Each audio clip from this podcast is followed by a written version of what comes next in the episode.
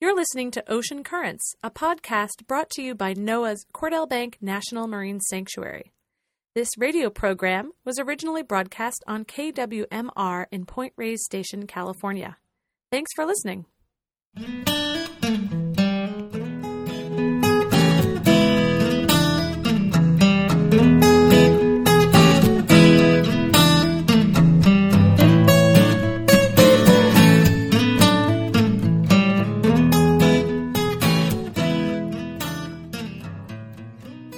This is Jennifer Stock. I'm the host for Ocean Currents, and I bring this show to you once a month, the first Monday of every month, from the Cordell Bank National Marine Sanctuary to help raise the awareness of what's going on out there on the ocean amongst the listeners, to you listeners.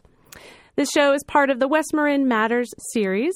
On every Monday of the month, you can hear a show about local or global economy or environment topics. On Ocean Currents, we talk about all things relating to salt water.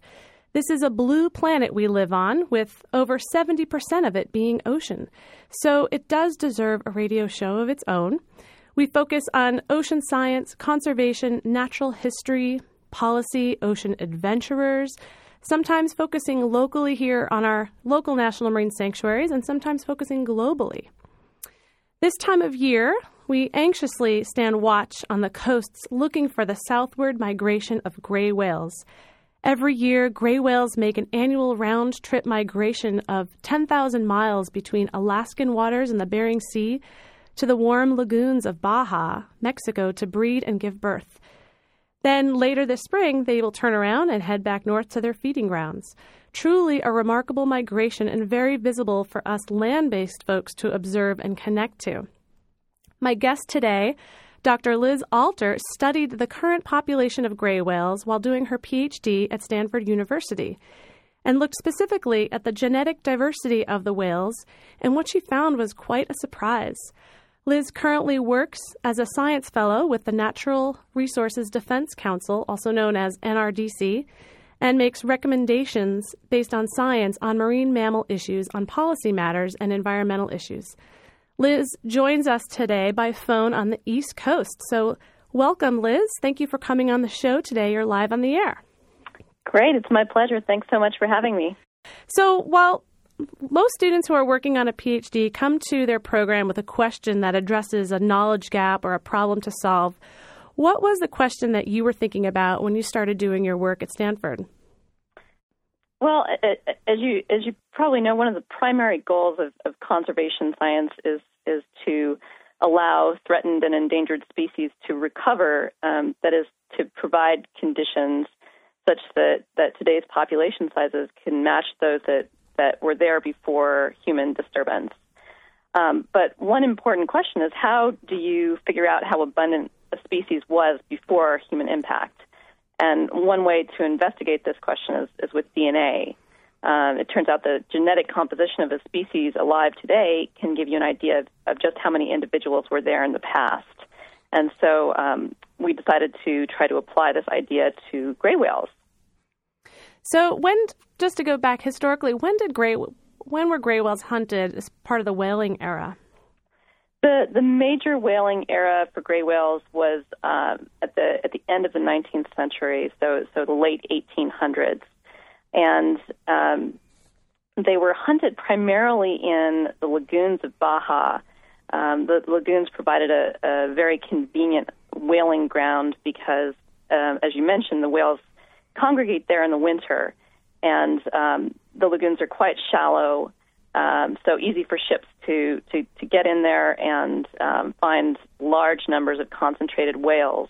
Um, in addition, the whales are, are often there with their young, and um, whalers took advantage of that um, by um, killing uh, young whales in order to um, uh, make the mothers stay nearby. At that point, they would take the mothers. So they were able to um, take large numbers of whales um, in, very, in a very short matter of years. What do you remember? What the population was estimated to be at when the whaling era ended of gray whales? That is. Uh, it's it's a, it's a matter of some debate, um, but it's thought that the the population at its um, at its very smallest um, once whaling was kind of at, it, at its at its peak, was um, probably on the order of um, a thousand or a few thousand individuals. Wow. Now there is a, there are other gray whale populations around the world as well. Are there not? Yeah, uh, today there are only the two. Um, the the one that you see migrating past your coast is the eastern Pacific population, and then there is another um, extant population in the western Pacific, which is highly highly endangered. It's it's one of the world's most endangered um, baleen whale populations. It's it's um, about 120 individuals at this point. Was that a? Um, the, oh, oh, I'm sorry. Go ahead.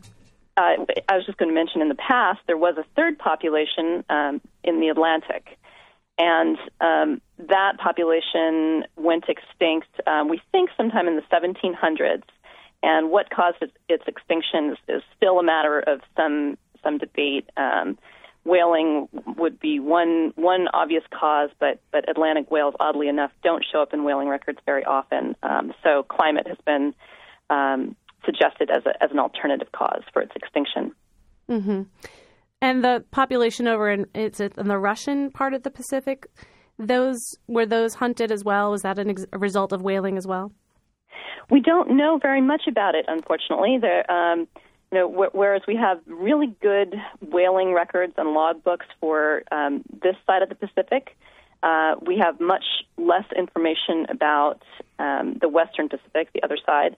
Um, but but almost certainly um, that that that was the case. Um, that the, the uh, between um, Russian, uh, Japanese, and Korean coastal whalers, um, they they uh, took the population numbers down.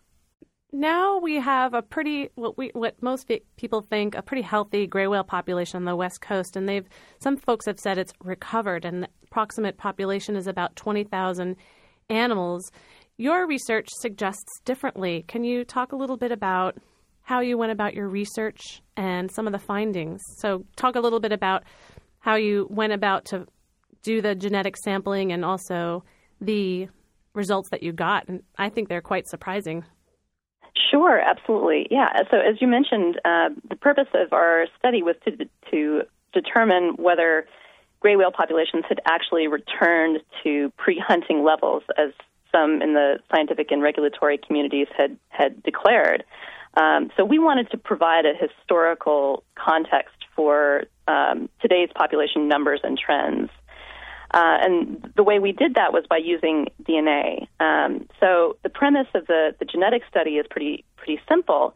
Um, the idea is that the amount of genetic variation in a population um, indicates how big that population was in the past and that's because a large population of breeding individuals um, can sustain much higher uh, variability in DNA than a small population. Um, the larger population has a greater probability of mutation, and it's also less likely to lose variation through random chance or through inbreeding.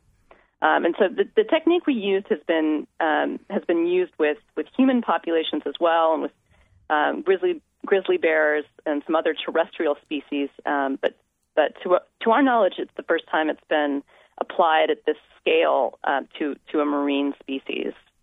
Um, so as as you as you mentioned, what we found was that the levels of variation in DNA were too high to have come from a population that numbered 20,000. Um, so, in fact, the, the population um, that um, that that would be suggested by the amount of variation we found is about about a hundred thousand animals. So, uh, you know, roughly five times as many as we have um, as we have now. That's outstanding. It's uh, almost unfathomable to think that it's almost five times as many whales that we have now. Now, with the whale, these are whales that are baleen whales. They sieve through their baleen plates, but unlike humpbacks and blue whales that feed up in the water column, gray whales sift in the mud. What exactly are they feeding on in the mud? How deep do they go, and what types of things do they pull up? Yeah, that's uh, so. You know, we, we we think of gray whales as as um, sort of marine bulldozers. They're they're um, they're bulldozing through the mud with um, with their baleen, not going very deep. Um, they're dredging up um, marine invertebrates um, primarily amphipods um, and other other small crustaceans, but really, you know, just about anything that lives lives in the mud um, that they're picking up. But they do target these very um, high calorie amphipods in, in the in the Bering Sea and, and northward. Um, so so we know that um, in the way that they feed, they have been an important component in nearshore and pelagic ecosystems. Um, but we just haven't had very much information about um, what their pre-whaling population was, and so that's really prevented us from understanding um, what their historical roles in ecosystems might have been. Mm-hmm. For those just tuning in, we're talking with Liz Alter, who is talking about the study of gray whales and the genetic diversity that we have in our current population, suggesting that our original population of gray whales was much larger than the one that we have today. We're estimating that based on the genetic variation that there potentially may have been about 100,000 animals at one point. That suggests that the ocean probably was able to support 100,000 animals. What does the 20,000 animal population um, saying recovered mean as far as ocean conditions go?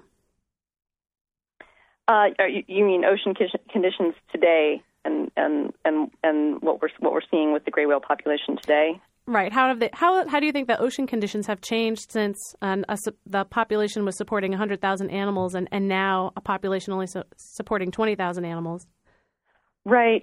So yeah, this is this is a um, a really interesting question um, and and very relevant as we're continuing to see um, this phenomenon of, of skinny whales, um, and and you may have seen some off of off of your coast this year. Um, so for the last the last few years, uh, scientists working in in Baja and um, observing the migration in Southern California have noted um, roughly 10% of of gray whales looking kind of skinny, and so when when you see when you see a whale in this condition, it's pretty obvious. Their their scapulas stick up, and you can see their vertebrae, which is um, not the case for a, a nice healthy fat whale. Um, and so, you know, one one um, hypothesis right now is that um, we're seeing we're seeing um, a, a, big shift in terms of what these whales are, are able to find in the way of food. Um, it goes along with the, the with the observations um, that whales have been moving increasingly northward um, for for feeding. So whereas in the 1980s we saw large concentrations of, of, gray whales feeding in the Bering Sea, now um, now they uh, a lot of them move um, even farther north up into the uh, Beaufort and Chukchi Seas, all the way around to Barrow, where where once it was you know pretty unusual to see a gray whale, and, and now um, Eskimo whaling tribes up there see them see them quite frequently. Um, and so the, the, hypothesis is that um, basically climate change is is changing um, oceanographic conditions in their feeding ground, um, and gray whales are, you know, in this period of adaptation where their their uh, population is is um, catching up with with oceanographic changes.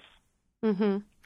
There have been some local reports here of resident gray whales, specifically um, around the Gulf of the Farallones, Point Reyes area. There have been a couple gray whales that seems to stick seem to stick around year round, even coming into Tomales Bay and whatnot. Do you think that whales that might be doing this local residency, it's the same thing? If the food's good here, why go all the way to the Bering Sea where it may not be as good? Yeah, I, um, you know, and that mirrors what what um, other folks in, in British Columbia have seen too, sort of these increasing numbers of, of um, so-called resident whales or, or, or um, local feeding aggregations. Um, and I think that's absolutely right. That you know whales right now um, are are looking for any additional feeding opportunities, and if they find if they find a good patch that's farther south, um, it makes a lot more sense to conserve calories and, and stay there rather than traveling north where you might not find as much. As far as an ecosystem connection, when gray whales feed and they're stirring up the mud, I'm assuming this also has a effect on the surrounding ecosystem. Other fish that might be nearby finding stirred up food, maybe even birds coming to forage. Has this yeah. big shift, do you think, changed the greater ecosystem as far as food availability, not just the amphipods for the gray whales, but the birds and nearby fish and other animals? Absolutely. Um, as you said, they're they're they're digging up um, crustaceans and and um, and other invertebrates in the mud, and um, basically stirring up the mud in a way that really affects um, the the benthic ecosystem, and that also brings leftover food and nutrients to the surface, um, and nutrients and food which otherwise would have uh, stayed on the ocean floor. Um, so, so in addition to changing nutrient cycling, they're also providing um, food subsidies to to communities in the water column and, and terrestrial communities, including seabirds. Mm-hmm. So, in, in, our in our um, study, we estimated that that um, the historical population of gray whales, that is a population of about 100,000, would have supplemented the diet of about a million seabirds. Wow. So those are in decline as well, I'm sure. Right. Yeah, well, yeah, or at least you know we don't we don't have any evidence to suggest that right now, but that may be because we just don't know what historical populations of seabirds used to look like. One of the contributing factors, then, probably as far as food change. Um, yeah, exactly. Talk a little bit about how you did your sampling. How do you get samples of DNA for gray whales? How many animals did you sample from? Um, I also read that you did some work at some Makah sites in Washington. The Makah tribe have um, rights to be able to hunt gray whales through their Indian treaty rights. Can you talk a little bit about how you did your sampling to get the DNA? Sure. Yeah, this is this is uh, um, one of the first questions that we often get. Um, getting getting samples from from whales is is is not an easy process. Um, and for this study, we were lucky to be able to work with um, the Southwest Fisheries Science Center, uh, which is part of the National Marine Fisheries Service, um, and they maintain um, a a uh, collection of DNA samples from marine mammals that um, have stranded or, along the coast of California or um, Washington or Oregon. Uh, and in addition, they maintain a collection of any animals that were biopsied. So, um, so we were able to um, utilize some of their samples for this study, which was great because it gave us a very nice um, random sampling of the population. So, one of the issues with going out and biopsying a whole a whole group of whales um, in a short period of time is that you may be very likely to be sampling family groups. And that can really bias your study because obviously um, family members are more closely related to each other genetically. And so you'll get a much lower estimate of genetic variation than you would have otherwise. Is there so any... we were we were very um, grateful to Southwest Fisheries Science Center for for um, helping us out with the samples. That's neat. Is there any bias as far as sampling from whales that have washed up, dead, as far as they're not alive anymore? oh, so, not to our knowledge. Um, the, you know, the, it's it's still still a, a, an open question as to whether disease played any role in um, the, the, the massive stranding events that, that uh, happened in 1999 and 2000. Um, but to our knowledge, there's there's uh, there's no no bias in in those um, in those samples. So the stranded animals should represent a, a random subset of the population. Mm-hmm. So, what was your purpose of um, going up to the Makah tribe and, and sampling ancient? I, I guess they were bones, or how did you sample up there? Yeah, that's right. Um, so the the purpose of that study was to follow up on on the work that I've been talking about. Um, so our the this this the study that used the modern DNA um, showed that we had a population of 100,000 gray whales, give or take. But uh, uh, the next big question is, well, when did we have such a big population? Was it, you know, 200 years ago? Was it 2,000 years ago, et cetera? And, um, you know, one, in order to make these results relevant for management, we'd really like to know if um, perhaps the bottleneck in gray whales, that big decline from 100,000 to, to the 20,000 we see today, um, if that occurred before whaling even started due to some natural cause. Mm. And that's very difficult to um, it's a it's a difficult thing to study using modern uh, DNA data alone. But um, if you have DNA samples from multiple points in time, then that can give you a much better idea of um, historical and ancient fluctuations in the population. So, um, with that in mind, I um, worked with the Makah tribe and some archaeological samples that um, uh, that they had in their collection in in um, Neah Bay in, in northwest Washington State, and um, that work is is still in progress. Um, so I, I, I, won't speak about the results quite yet, but, um, but look for it in the next year or so. Interesting. How about other samples that are in um, geologic formations? Like I know here in Point Reyes, out at Drake's Bay, we have this layered sediment out um, where you can just see layers and layers of rocks, and there's fossils in there. And I've heard there's quite a few gray whale fossils in there. How would that help? Would that contribute to the study as well, as far as a time period that you'd be looking at? Uh, it, it, it, it would it would depend on, like you say, the time period. Um, most of the most of the um, material that is useful for for DNA tends to be subfossils, so it tends to be Holocene material um, from the last ten thousand years or so. Mm-hmm. Um, much older than that, it's it's it's absolutely possible to get DNA out, but it becomes harder and harder. And then once true fossilization has taken place, um, then it's just about impossible. Um, as far as we know, although you know you can always hold out hope that one day we'll get real DNA from uh, from from T Rex and that sort of thing. That's amazing to even think that you can get a living tissue like that that has so much genetic information from something that's been dead for so long. It is, yeah. It's a it's a remarkable thing. It's a, it's amazing. It's always amazing to me just how much information there is about populations in in literally micrograms of, of material from an organism. Incredible. Has this this type of sampling, genetic sampling, been used in other marine mammal populations? Um, certainly, genetic information um, marine mammals is is um, um widespread and important. Um, it, typically, um, genetic information is used to try to determine how many separate breeding populations there are. And occasionally it's used to do, you know, mark recapture studies and something like that, uh, studies of that nature in order to determine the number, the exact number of individuals alive today. Um, but but the, this kind of historical work is a, is a bit rarer, although um, you know certainly there's lots of potential for applications to, to other species. Mm-hmm.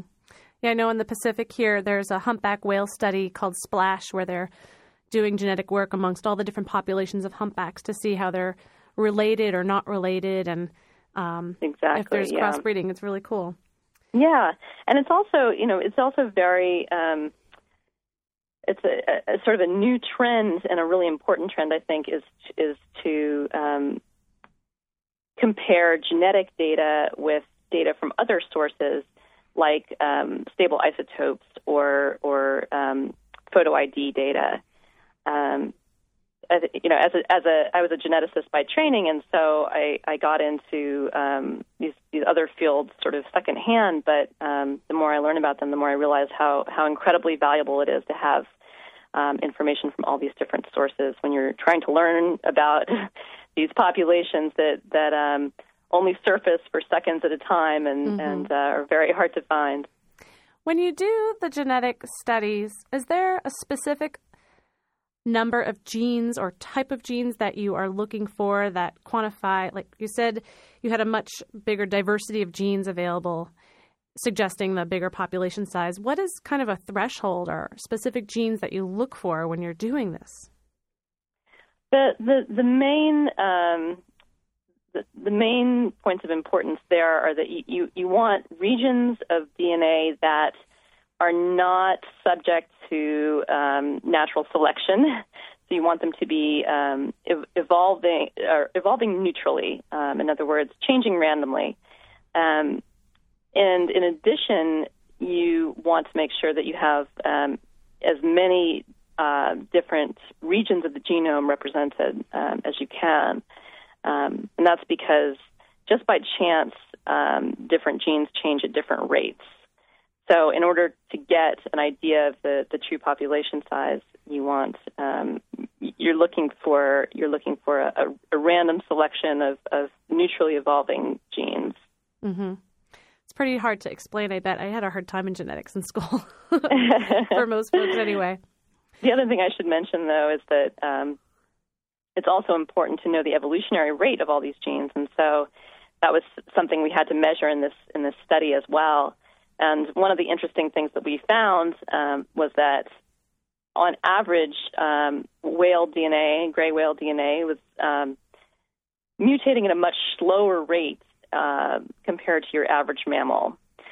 And um, it's thought it, we we think the reason for that is because of the you know, the large large body size and, and slower metabolism of, of whales compared to um, say rodents. Well, we're just coming up to about 1.30. We have just a few minutes. So, Liz, if you don't mind staying on hold for a little bit, we're going to take a short break. And sure we'll come back in just a few minutes and talk a little bit about some of these results and what do they suggest for future management of, of gray whales and, and other marine mammals. So please stay with us. We're going to take a short break. We'll be back in just a minute.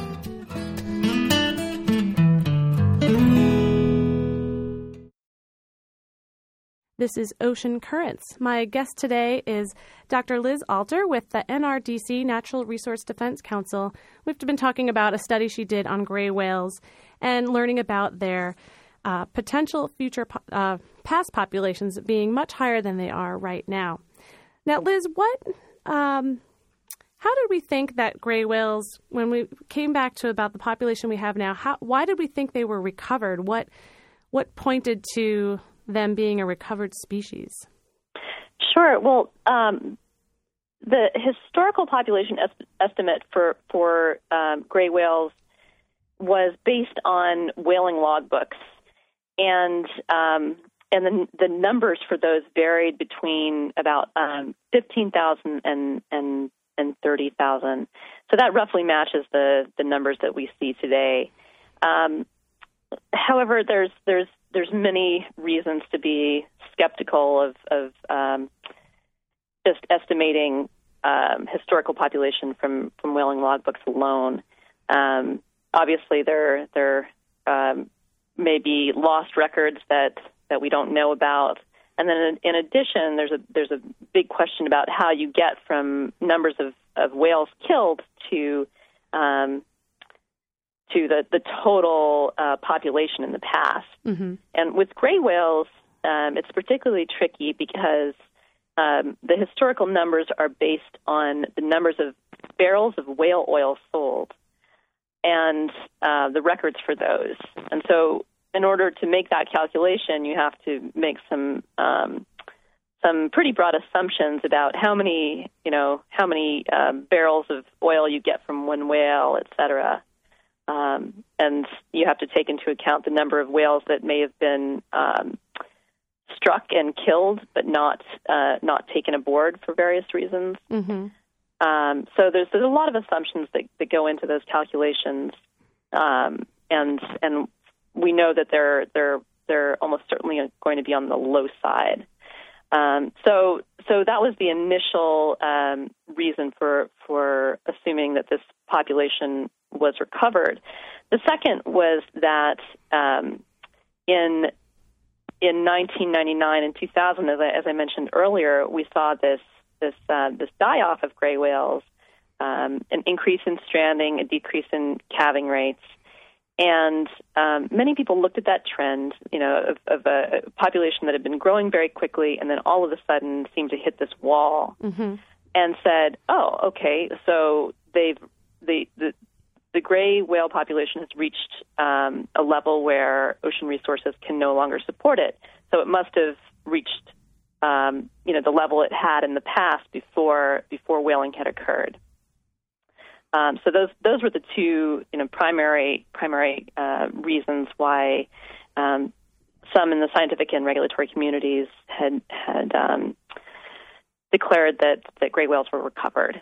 You say some. Were there some that uh, believe this was not a recovery? That this was just a reflection of the changing ocean conditions? Yeah, and and I think you know in in the interview in the years in between um, 2000 and, and now, um, I think a, a, lot of scientists that, that work on gray whales have have um, um have seen that that in fact um, the changes in the population point to um, some fairly new and dramatic changes in their in their habitat, their feeding habitat in particular and that uh, rather than being simply um, a case of, of these these whales, you know, hitting their their long term carrying capacity, um, that we're seeing something we're seeing something really different now um, uh, than than what may have happened in the past. Mm-hmm. Well, one of the most st- things that really struck me when reading this paper and, and the media surrounding it was that if gray whales were a number of 100,000 at one time, and our current population, the ocean can barely support the current population of 20,000 now. What does this mean, not just for gray whales, but other marine species and ecosystems? Is there a worry that the ocean cannot support life like it used to?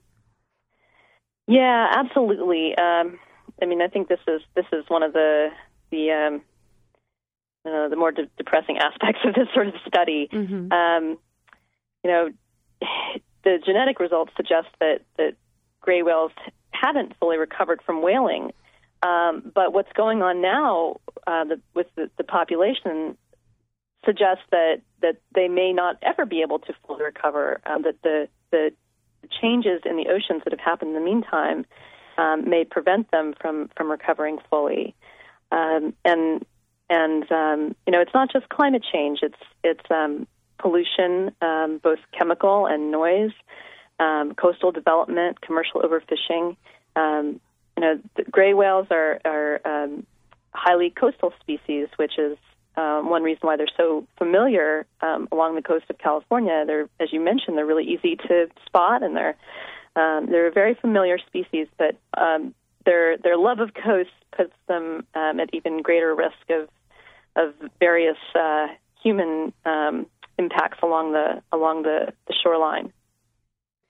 With that in mind, as far as we're seeing huge climate shifts already in our climate created shifts uh, compared compared with other industrial shifts of human development or along the coastlines and pollution and whatnot, what do you think are the most important recommendations for scientists and resource managers for preserving what we have for the remainder with this incredible change? What are what do you think are the most important things to focus on for conserving based on this huge amount of change we're seeing right now? Yeah, it's a really good question and obviously a very difficult one. Um, but you know, there there are there are there are things that we can change, and there are things that um, are are more difficult to change. Of course, um, unfortunately, climate change is one of those things that um, eh, you know we, we're now we're now um, reading reading studies that say that even if even if we stop everything today, um, we're we're going to be in the same same fix for about a thousand years. Um, it's it's uh, you know the, the the the wheels are already in motion, and it, while it's important to try to slow you know slow the train down as much as we can, there's um, certain ecosystem changes that are are inevitable at this point, and, mm-hmm. and that's very frightening. Um, but there are things that we can control, and those include um, some of the other impacts that I mentioned, like coastal development and um, pollution, um, particularly um, chemical and, and, acoustic pollution. So, you know, wh- these whales and all marine creatures, um, especially those that are, are, are, close to the coast, um, deal with this incredible suite of, of impacts. And making sure that we reduce the ones we can um, and and helping helping wild populations in whatever way um, we can adapt to the ones that, that are inevitable at this point. Um, I think is, is, you know is what's important. I heard uh, Jane Lubchenco and Sylvia Earle speak at a, a climate change Senate hearing last year, and two things that really struck me that they said were about protecting the biodiversity that we do have and protecting the edges of the ocean where there is such extreme biodiversity and, and healthy habitat. And we have that here in California. It's really important that we focus on that as far as, as one of the best things we possibly can do for preserving uh, ocean life in the future. Oh, that's absolutely right. Um, couldn't agree more. And you know, you mentioned before that you're seeing gray whales feeding off of Point Reyes, and and um, you know that's that's as as climate influences their habitat farther north, um, areas um, areas like that are going to become increasingly important. So, pr- making sure that we preserve what we do have and and um, you know, protecting large swaths of habitat that, that we can, uh, I think, will be really critical. What are some other marine mammal related issues that you're working on with NRDC right now? So, in my current work, um, I, am striving to try to ensure that, that the best available science is used in, in um, policy, particularly marine mammal um, policy. And one of the things I'm working on is the science underlying the, the impacts of human caused noise, um, both acute noise from things like Navy sonar and then um, sort of more general ocean noise. Um, Chris Clark at Cornell University has a has a very poignant term for it, acoustic smog. Um, mm. I think kind of uh, says it all. Uh, marine mammals are, are um, extremely acoustically um, sensitive um, species. You know, they, they depend on acoustics for, for navigation, for communication, for feeding, um, for avoiding predators. And so the, the amount of, of uh, uh, human-caused noise that's in the ocean right now has the potential to really be impacting their you know, very basic activities like finding mates and um, being able to, to find their way around. Um, so one of the things that I'm working on is um, trying to figure out whether we can identify areas of the ocean that are, are particularly important to marine mammals and try to put those areas off limits to, to loud nor- noise sources. Um, so it's, uh, you know, a, like expanding a bit beyond um, the idea of, of um, marine protected areas to to um, sort of more generalize the idea of, of ocean zoning and um, marine spatial planning. That's great. That ties in really nicely for my show next month. I'm interviewing Dr. John Hildebrand from oh, the Scripps, Scripps Institute in San Diego, talking about acoustics in the ocean. And his original story or original research area was um, using acoustics to study populations and movement in the ocean of those animals, but he's he's also working in the area of disturbance and whatnot. So we'll be tying into that next month. Yeah, he, Dr. Hildebrand is is um, is just one of the foremost experts in, in marine mammal acoustics, and I'm sure it'll be a fascinating interview. Wonderful. Well, Liz, thank you for taking the time to talk with us today about the gray whales. I I was just done reading this and thought that it was really important to share because it really illustrates our changing ocean and the effects that may have on other parts of our ecosystems and urges us more to participate in, in conservation. Is there any resources or last words you'd like to share as far as ways to learn more about what you're doing? Um, well, I, I, I would uh, encourage everyone to, to um, visit the NRDC website, nrdc.org, where we have a lot of information about our marine mammal program and um, how we're trying to um, protect marine mammals um, when it comes to um, human-caused noise disturbance. Um, and I, as a as a closing note, I would just say that um, you know the, the phenomenon of, of shifting baselines in the ocean, I think, is is just a really um, a, a, really insidious problem that I think things like your show um, really help to help to fight against. Um, so so thanks very much for for having me on. Thank you. Have a wonderful afternoon. Thanks so much. Take care.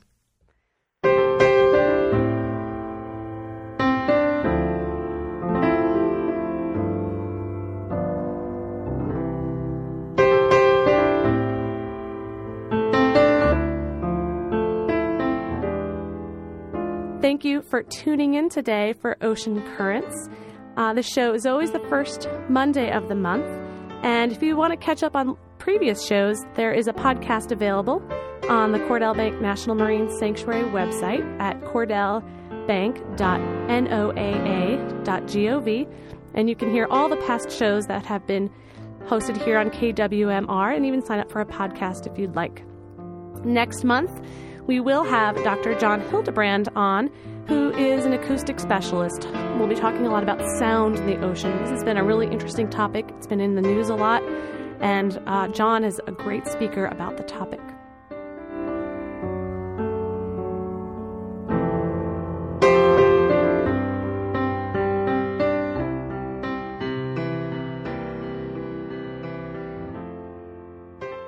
Thanks for listening to Ocean Currents.